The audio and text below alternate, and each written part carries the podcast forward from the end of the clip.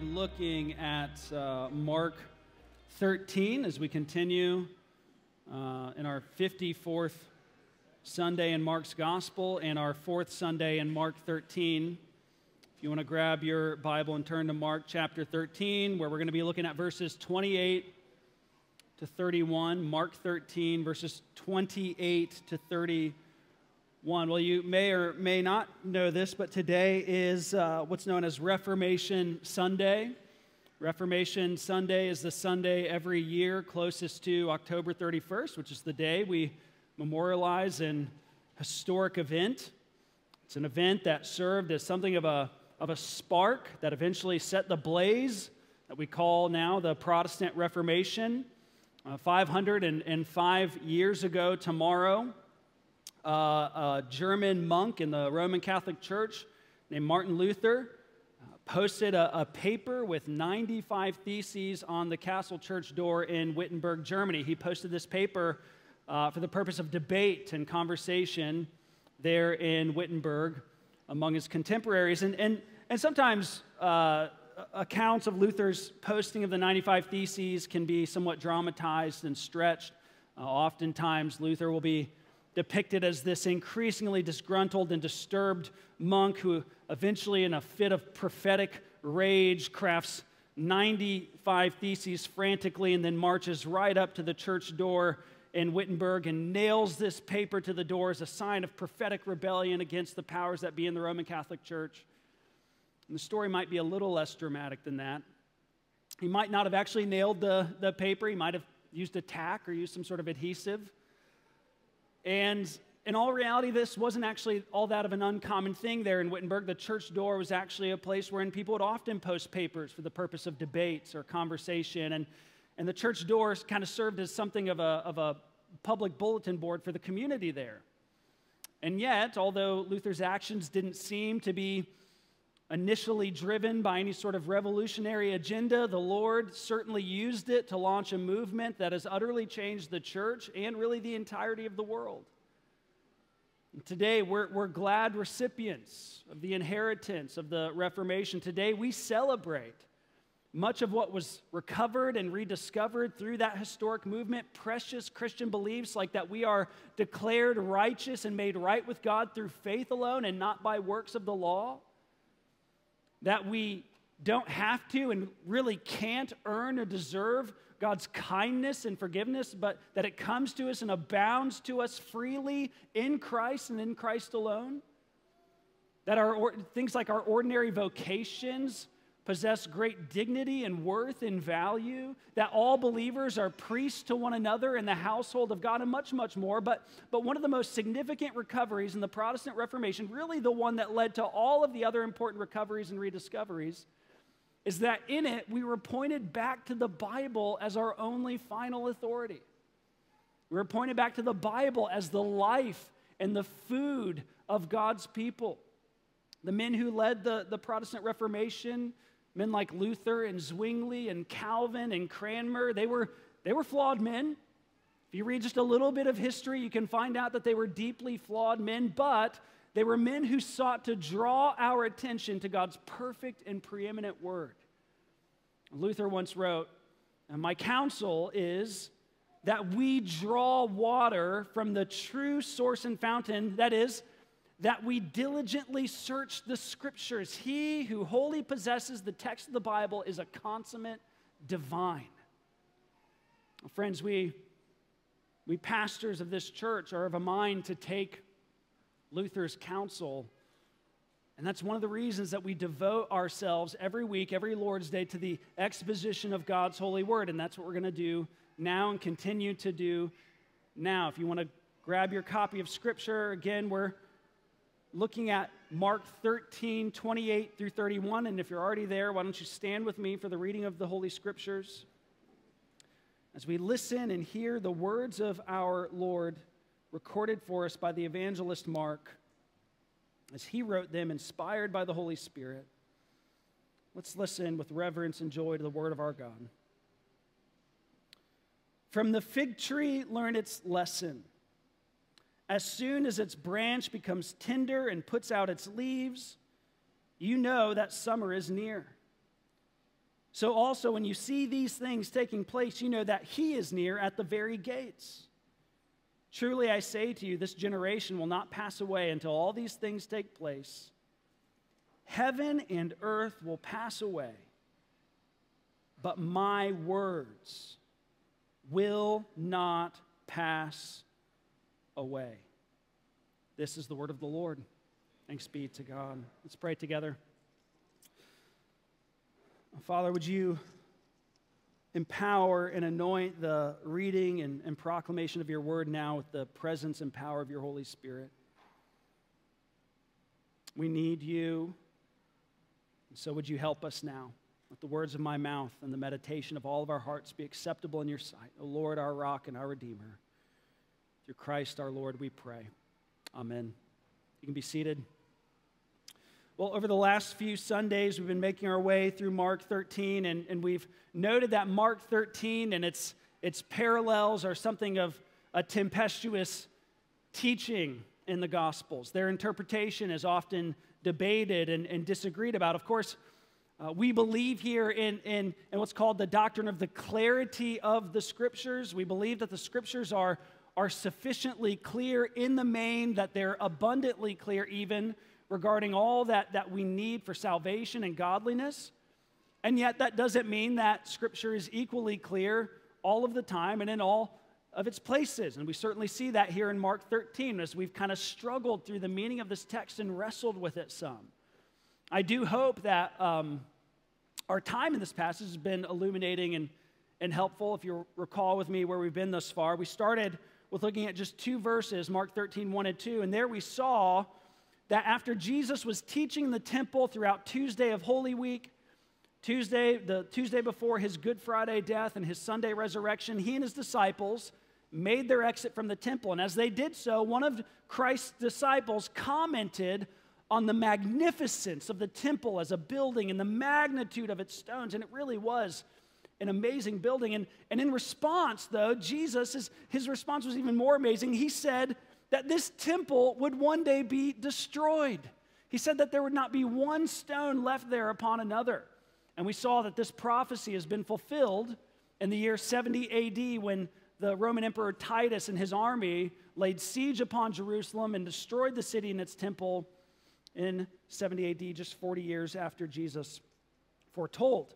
Now, naturally, the disciples, Peter, James, John, and Andrew, are, are, taken aback by this prophecy. And so, after they exit the temple, they go over to the Mount of Olives, which is just across the temple as it stood.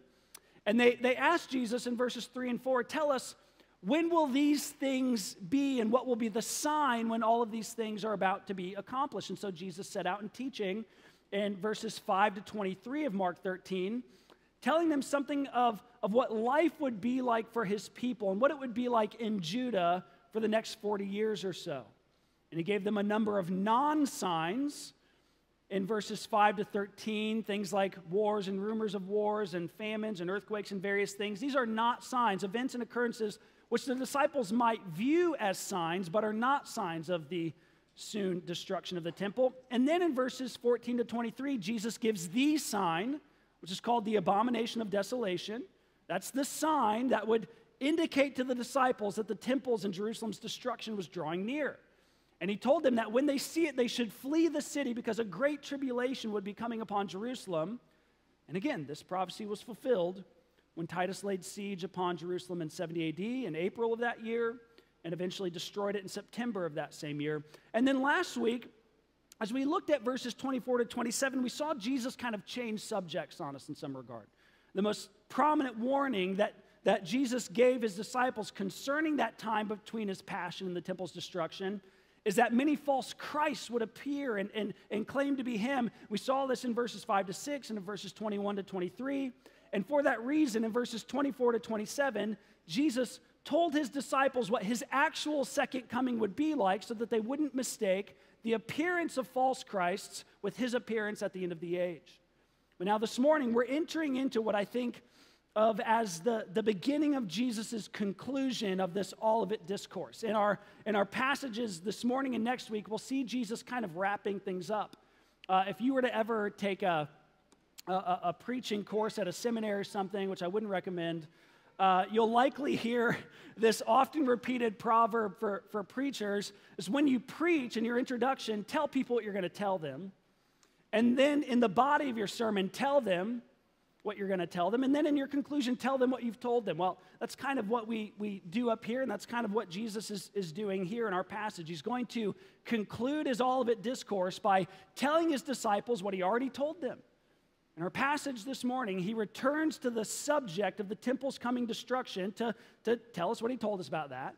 In our passage next week, he returns to the subject of his second coming to tell us what he told us about that. But here in verses 28 to 31, he's speaking of the temples and of Jerusalem's destruction. And he's reminding his disciples of what he already told them concerning that event. He begins with something of a simile or a parable, an illustration to the disciples. So on the Mount of Olives, where he's teaching there, obviously there would have been olive trees, uh, but there's, it's also a place, apparently, from what I've read, it, it seems to be a place where there are many fig trees. And with them being there during Passover week, it would have been spring. Uh, it would have been April that year, and fig trees would have been putting out their leaves. And, and as Jesus sees this, he goes, Oh, this is a perfect illustration. So he says in verse 28 From the fig tree, learn its lesson. Uh, the word translated as lesson here is the same word we translate as parable elsewhere in the gospel. It's a parable, it's a simile of sorts that he wants his disciples to learn from. So he says, as soon as its branch becomes tender and puts out its leaves, you know that summer is near, right? As soon as, as the fig tree's branch or any tree, as soon as it becomes tender and starts to fill with sap and leaves begin to populate the tree again after winter, when that happens, you know summer is coming, right? Well, he says, in the same way, so also when you see these things taking place, you know that he is near at the very gates. Um, and, and by the way, this, that verse could also just as well be translated as you know that it is near at the very gates. You might even have a translation here this morning that says it instead of he. I, I personally think that's better because the, the Greek doesn't actually say he or it. English translators supply it to try to make better sense of it in English, and they'll often choose one or the other based on how they interpret the passage. Uh, and, and, and at this point, I'd be remiss if I didn't point out that a lot of people interpret this passage differently than I do this morning. Okay, so many people believe that this passage is about the second coming of Christ. That when he says, when you see these things taking place, you know that it is near. Many people believe that Jesus is speaking about his return at the end of the age. Now, I don't think that's right. I think it makes much more sense to read this as speaking to the destruction of Jerusalem in 70 AD. And there are four indications here in our text for interpreting it that way. So, first, look at his, his use of the phrase, these things. Remember the initial question from the disciples about the temple's destruction in verse 4. They say, When will these things be, and what will be the sign when all these things are about to be accomplished? Well, these things. What is it in reference to there? The temple's destruction and the surrounding events in 70 AD. Well, Jesus uses the same phrase here because he's talking about the same subject. When you see these things taking place, you know that he is near at the very gates. Truly I say to you, this generation will not pass away until all these things take place. These things. It's an important phrase to pay attention to in this chapter because it's referring back to the temple's destruction and the surrounding events. Uh, furthermore, he's, he's, he's going to contrast these things with that day in just the next passage in verse 32. In verse 32, if you, if you glance down there, down the page, Jesus begins talking about his second coming again, and there's a contrast he makes between these things and that day. In verses 28 to 31, he's telling them to watch out for the sign concerning these things, but of his second coming, in verse 32, he says, But concerning that day or that hour, no one knows. Do you see the contrast? They're to be looking out for the timing of these things, the temples and Jerusalem's destruction. But when it comes to that day, the day of Christ's second coming, the timing can't be known. That's the contrast. They could know when Jerusalem's destruction was drawing near because of the clear sign Jesus gave them, but we can't know when he's going to return. That's the contrast. Additionally, look at the similarity of language in our text this morning and in verse 14 about the abomination of desolation. In our passage this morning, he says, when you see these things taking place, you know that it is near at the very gates. Well, this seems to be hearkening back to what he had told them they would see prior to Jerusalem's destruction in 70 AD. In verse 14, he gave the sign that would indicate Jerusalem's destruction was drawing near. He said, When you see, same phrase, the abomination of desolation, that was the sign that Jerusalem's destruction was coming soon. That's what they were to be looking out for as the indication that they should flee Jerusalem and get out of the city. And we talked about what that might have been a couple, uh, couple Sundays ago. But the similarity of language there implies that we're talking not about the second coming, but about Jerusalem's destruction and all of those surrounding events. And then lastly, this seems to be Jerusalem's destruction because of the plain meaning of verse 30. This generation will not pass away until all these things take place. Now, there's a lot of fanciful interpretations of that verse that try to make it fit with a futurist interpretation, but we can read it in its most natural sense if it's talking about Jerusalem's destruction. And so when he says, This generation won't pass away, it, it seems obvious that he's talking about the people he's speaking to there Peter, James, John, Andrew. He's, he's talking about them and their contemporaries. a generation, and that word is often used in the Bible, it often means a, a group of people or a span of about 40 years. Well, Jesus said these words in 30, 33 AD. And what he foretold came to pass in 70 AD, about 40 years later. Reading this verse in its most natural way would indicate that this passage is not about Christ's return, but about Jerusalem's destruction. Now, some people have the audacity to look at Christ's words here and read them as pertaining to the second coming and believe that he was just wrong, that he thought he would come back within a generation, but that he was mistaken. Even some people who call themselves Christians believe that sometimes. But that just completely undermines what he says, doesn't it? In, in, in, in just the conclusion of our paragraph here, he says, Heaven and earth will pass away, but my words will not pass away. There's a personal guarantee here from Jesus that his words are sure and trustworthy. There is a surety and a trustworthiness to his words here, and he, guarantees it. And of course, this statement brings this question to mind as we're just unpacking our passage here. What does he mean by my words here? Is he talking about the words of, our text this morning? Is he talking about all of Mark 13? Is he talking about all of his teaching during all of his earthly ministry? Um, I would just answer yes to all three of those. I, I, agree with biblical scholar Mark Stein. He says certainly Mark and his readers would assume that this would, in some sense, refer to all of his teaching, since it would be impossible for them to think that where his teachings in Mark 13 would endure forever, other teachings of Jesus would pass away. There's just no way that they would read it that way. Certainly wouldn't be the case. There is a personal guarantee of the surety and trustworthiness of all of Christ's words in, our, in, in, in, Scripture, those in our passage, those in this chapter, and all of the words he ever spoke, and all of them recorded for us in Holy Writ. He's saying here, you can be sure, you can be certain that my words are true. My words, he says, are more sure than the ground sitting under your feet right now. My words are more stable than the sun and the moon and the stars in their places. My words, he's saying, are more certain than the sun rising in the east tomorrow morning. And this prophecy and its fulfillment not unrelated to that reality, are proof here, are a proof here that Jesus wasn't blowing smoke. This passage provides for us a great source of assurance that Jesus truly is who he said he is. It's a great source of assurance for us that his teaching is true, that he has the words of eternal life, that we're not mistaken in betting our lives on him and what he said. You can take it all to the bank and it'll check out, he says. Now, what do we do with all this? What do we do? We, you might be wondering okay, now I know that this passage is about the destruction of Jerusalem in 70 AD. What do we do with this teaching, with words that seem to be directly addressed to a first century audience about first century events that we in the 21st century aren't going to go through at all?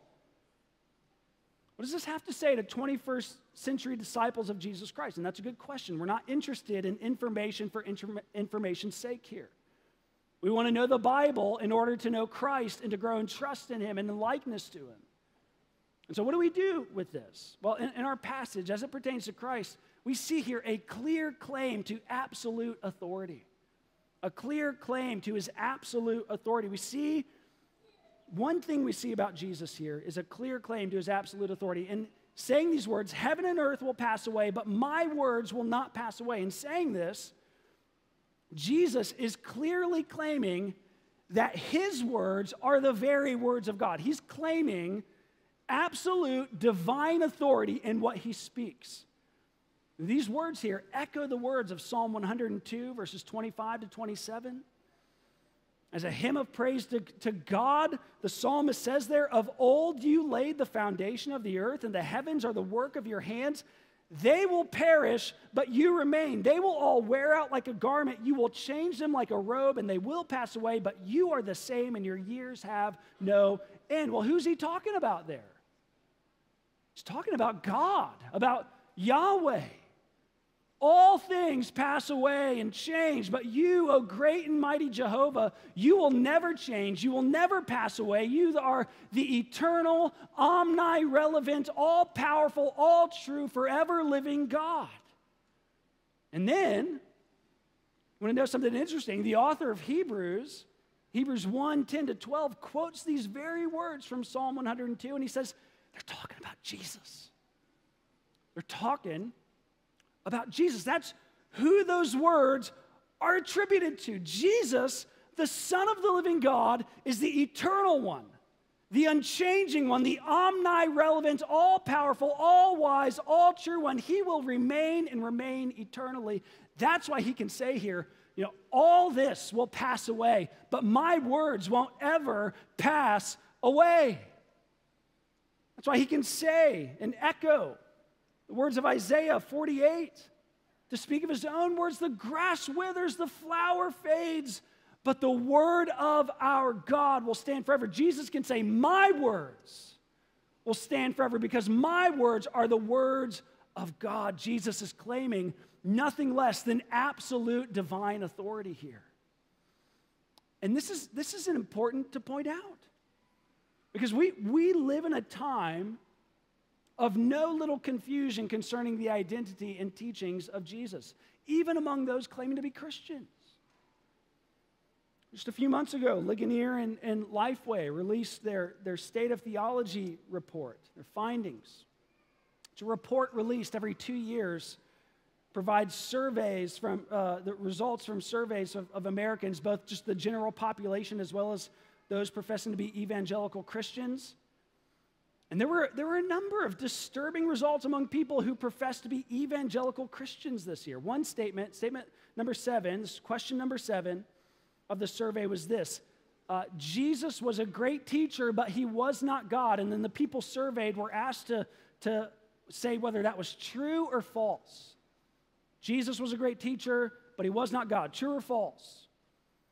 43% of professing evangelicals agreed that Jesus was a great teacher, but not God, not divine.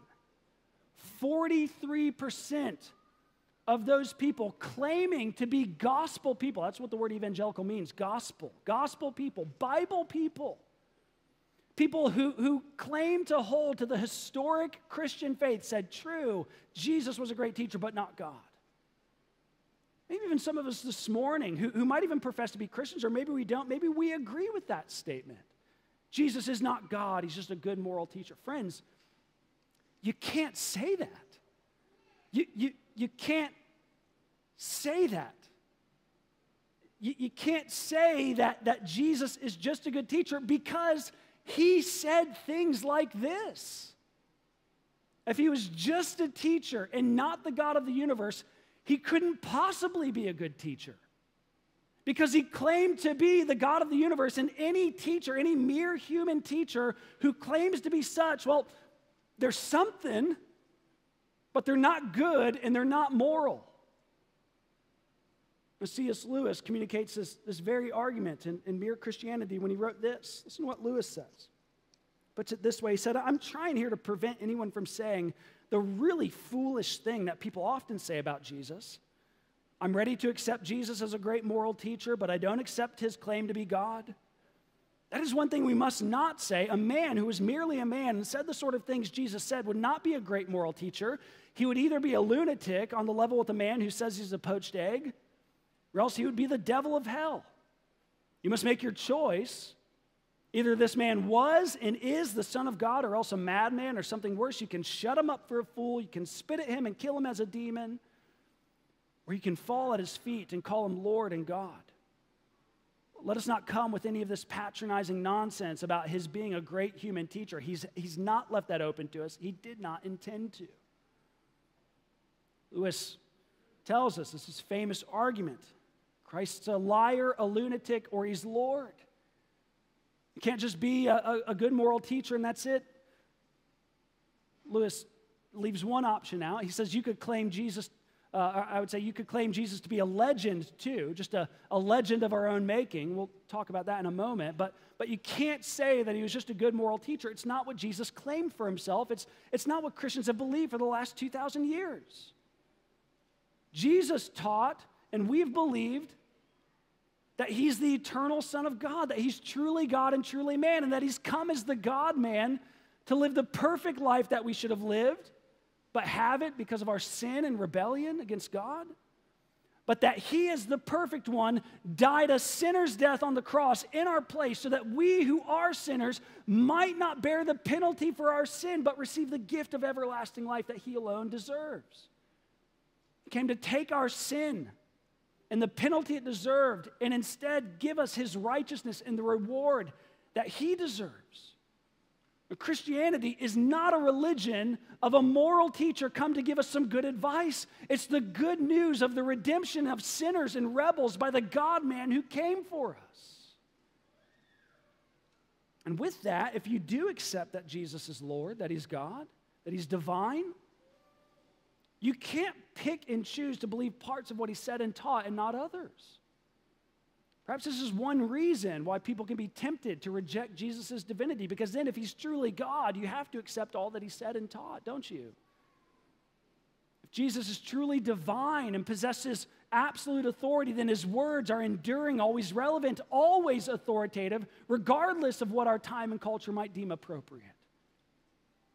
You can't pick and choose and customize Christianity when Jesus is God you, can't choose and customize like you can your, your iPhone home screen or your, your Chipotle order. You, you can't take the parts of Christianity that you're comfortable with and leave out the parts that seem costly or hard. You can't take forgiveness and, and the peace and eternal life, but leave out what Jesus said about your sex life or your money or evangelism. St. Augustine once said, if you believe what you like in the gospel and reject what you don't like, it's not the gospel you believe, it's yourself. It's always a good question to, to ask ourselves what is it that we place our faith and trust in? Is it Jesus, the divine one, the God man, the redeeming one, the one who had absolute authority, or is it yourself? We find in our passage good reason to choose Jesus here because he not only makes a clear claim to his absolute authority, but we find a confirmation of his complete credibility, don't we? We find a confirmation of his complete credibility because remember with me, this prophecy was fulfilled. Jesus foretold the temples and Jerusalem's destruction. He told his people that there would be a sign prior to it taking place. He said, I've told you all things before him. He even told them that it would all happen within a generation, and he was right. What he said would happen happened in the exact way he said it would happen. The prophecy was fulfilled. John Piper, he, exults in, in the glory of fulfilled prophecy in his wonderful book, A Peculiar Glory. Listen to what he says. He says, It should be said that the sheer fact of fulfilled prophecy is a revelation of the glory of God in Christ. Not just the way it happens, but that it happens. This amazing fact has been used by God to awaken many people to the reality of His work and inspiring the scriptures. I won't list the hundreds of examples from scripture since they are so readily available, and He's right. There's one readily available in our passage this morning. Christ prophesied the temple's destruction and the abomination of desolation, that all of these things would happen within a generation 40 years before the fact, and all of it was fulfilled. This is a confirmation of his credibility. Some of us who, who might be a bit more apt to view Jesus as legend here might argue that, well, you know, this is, this is Mark's account of Jesus' words, right?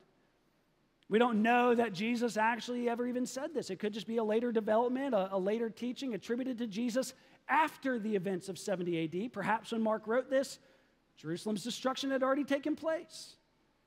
And Mark recorded this so called prophecy after the fact in effort to lend credibility to Christ's words. And that won't hold because Mark's gospel is actually written most likely in the mid to late 50s, 10 to 15 years before the events of 70 AD. Some scholars will claim that Mark was written a little later in, in the, in the 60s, in the mid 60s. But, but even if that were the case, what we find here is Jesus' words prophesying the temple's destruction 40 years before the fact, and Mark's record of Jesus' words prior to those events as well, perhaps even up to 15 years before providing for us now a full view of Christ's prophecy and its fulfillment, which provides for us this morning an important evidence that Jesus is not a liar, that he's not a lunatic, he's not a legend. He's Lord and Master, who, though all the world pass away, his words endure and remain and will never pass away. They are sure and true. If you're here this morning and you're not a Christian, I just I just ask you, what are you going to do with this? What are you going to do with Christ's claims and the confirmation of his credibility here? What are you going to do with his claim to absolute authority? What are you going to do with this confirmation of his credibility? If nothing else, don't just file it away in the back of your mind and forget about it. Let this give you reason to explore and research and learn and read about Jesus all the more. If you're not a Christian and you're here this morning and, you want to talk more about this, you want to read the Bible, learn about Christianity, you can just tug on the, the sleeve of any Christian around you. I'm sure that they would be willing to wreck their whole schedule to talk with you about this. I guarantee it. But don't be idle with, with, with what we see here in this text. Let this move you to learning more about the Bible and about this Jesus who claims absolute authority for himself. If you're here this morning and you are a Christian, let this strengthen your assurance in Christ's trustworthiness this morning. Friends, just like Mark's, Mark and, and his original audience would have seen this as a guarantee of the trustworthiness of Christ's words and teaching, so we can as well this morning. If Jesus said about 2,000 years ago that his words would not pass away, and thus far he's been right, then don't we have good reason to believe what he says about everything else? We do. When he said in Mark 1:15, the time is fulfilled and the kingdom of God is at hand. Repent and believe the gospel. We can trust that though heaven and earth pass away, his words will never pass away. The time is fulfilled. The kingdom of God is here. God's salvation is here, and his gospel is worthy of our belief. When he says in Mark 2 5, Son, your sins are forgiven to the man who came to him with genuine faith. We can know that our sins are forgiven when we come to him with like faith because though heaven and earth pass away, his words will never pass away. You are forgiven. When you're struggling with feelings of shame and guilt and condemnation because of sin, we can rest assured that Christ is for us and that He came for us.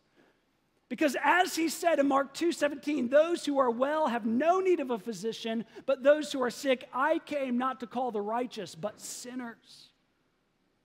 And though heaven and earth pass away, his words will never pass away. Truly, he came for sinners like you and like me.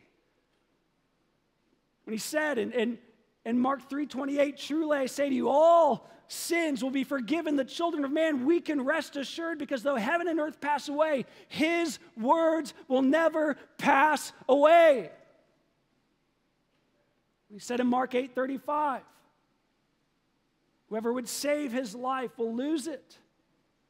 But whoever loses his life for my sake and for the gospel's will save it. We can give him our lives and trust that we'll be saved because his words will never pass away. When he said in Mark 10 45 that he came not to be served, but to serve and to give his life as a ransom for us. We can know that it's true. We can know that we've been ransomed because his words will never pass away. When he says, Come to me, all who labor and are heavy laden, and I will give you rest. Take my yoke upon you and learn from me, for I am gentle and lowly in heart, and you will find rest for your souls.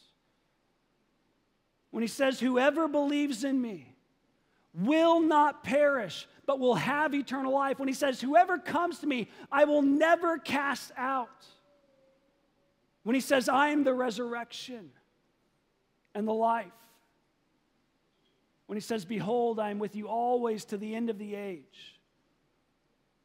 When he says that one day he's going to return in order to make all things new and wipe away every tear from our cheeks, we can rest, we can trust, we can be assured that it's all true because though heaven and earth pass away, his words will endure and never pass away. He is completely credible. He has given us reason to believe him with fulfilled prophecy. He's shown us with all of his teaching, with all of his life, with his death and resurrection that he is Lord, that he's worthy of our trust. And so we can rest that though heaven and earth pass away, his words will never pass away. And so, with Luther, as he said in the beginning, may we draw water from the true source and fountain. That is, may we diligently search the scriptures in the words of our Lord Jesus Christ. For it is here that we find the words of eternal life, enduring words, trustworthy words, words that will never pass away, though everything else around us does. Here we find a surety. Let's pray. Father, we ask that you would seal this word upon our hearts. Give us strength and grace by the power of the Holy Spirit to believe it, that though heaven and earth pass away, Christ's words will never pass away. We pray that as we come to the table, that this would be a, a, a sign and a seal of this gospel we've just heard. Seal it upon our hearts with this as we come forward now to feast and eat and drink in communion with our Lord and Savior who died and who rose again for us whose words will never pass away. Help us to trust, help us to believe, help us to rest. In Jesus' name, amen.